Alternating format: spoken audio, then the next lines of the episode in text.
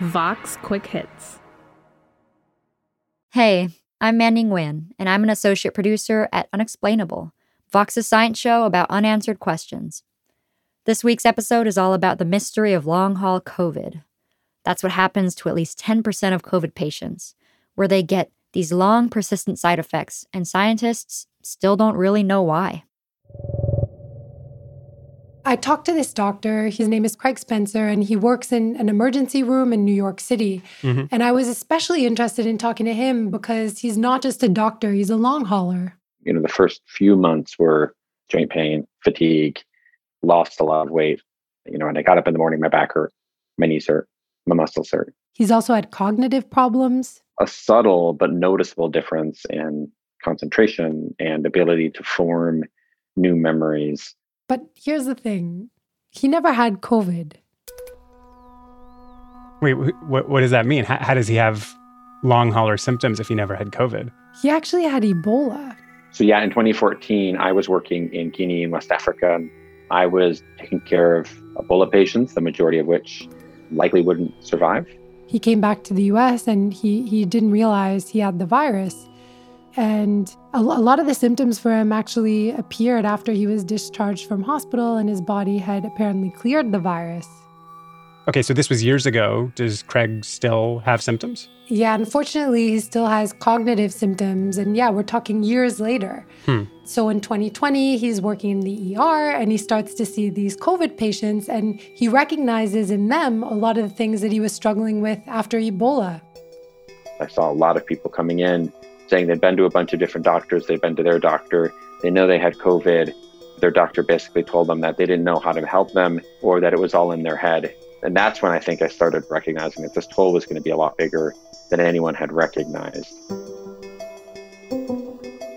Okay, so Ebola can cause long symptoms too. How similar are Craig's symptoms to what COVID long haulers are dealing with? They're actually pretty similar. So there's joint pain. I have pretty bad muscle and joint pain. Sometimes I have a limited ability to walk. There's fatigue. Sleeping 12 to 14 hours every night, taking a long nap in the afternoon. There's memory issues. It will be hard for me to remember this conversation in a few weeks. But there are some other things that Craig didn't talk about. I had a fever for um, four months. Or some patients talk about issues with menstruation. During that one week of the month, I feel like I'm having almost a mini COVID.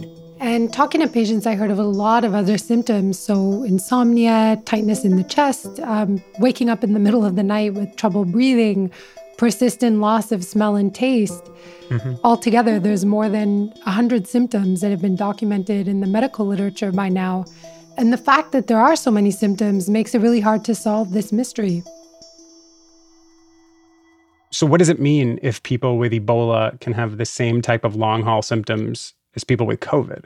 So it means that, like all of these reports we hear about, like. Tonight, health experts are raising concerns about an alarming new trend affecting some COVID patients. They're calling it COVID brain fog. The most frustrating symptom, the brain fog. This brain fog. They call it COVID brain fog. All these things that make it seem like what's happening to these long COVID patients is really unique and unprecedented, and this, like, particularly scary new phenomenon.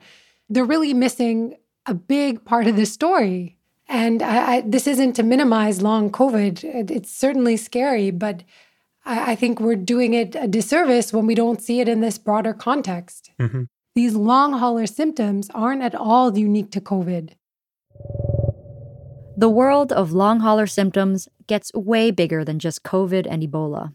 To find out just how big it gets, listen to the full episode of Unexplainable wherever you get your podcasts.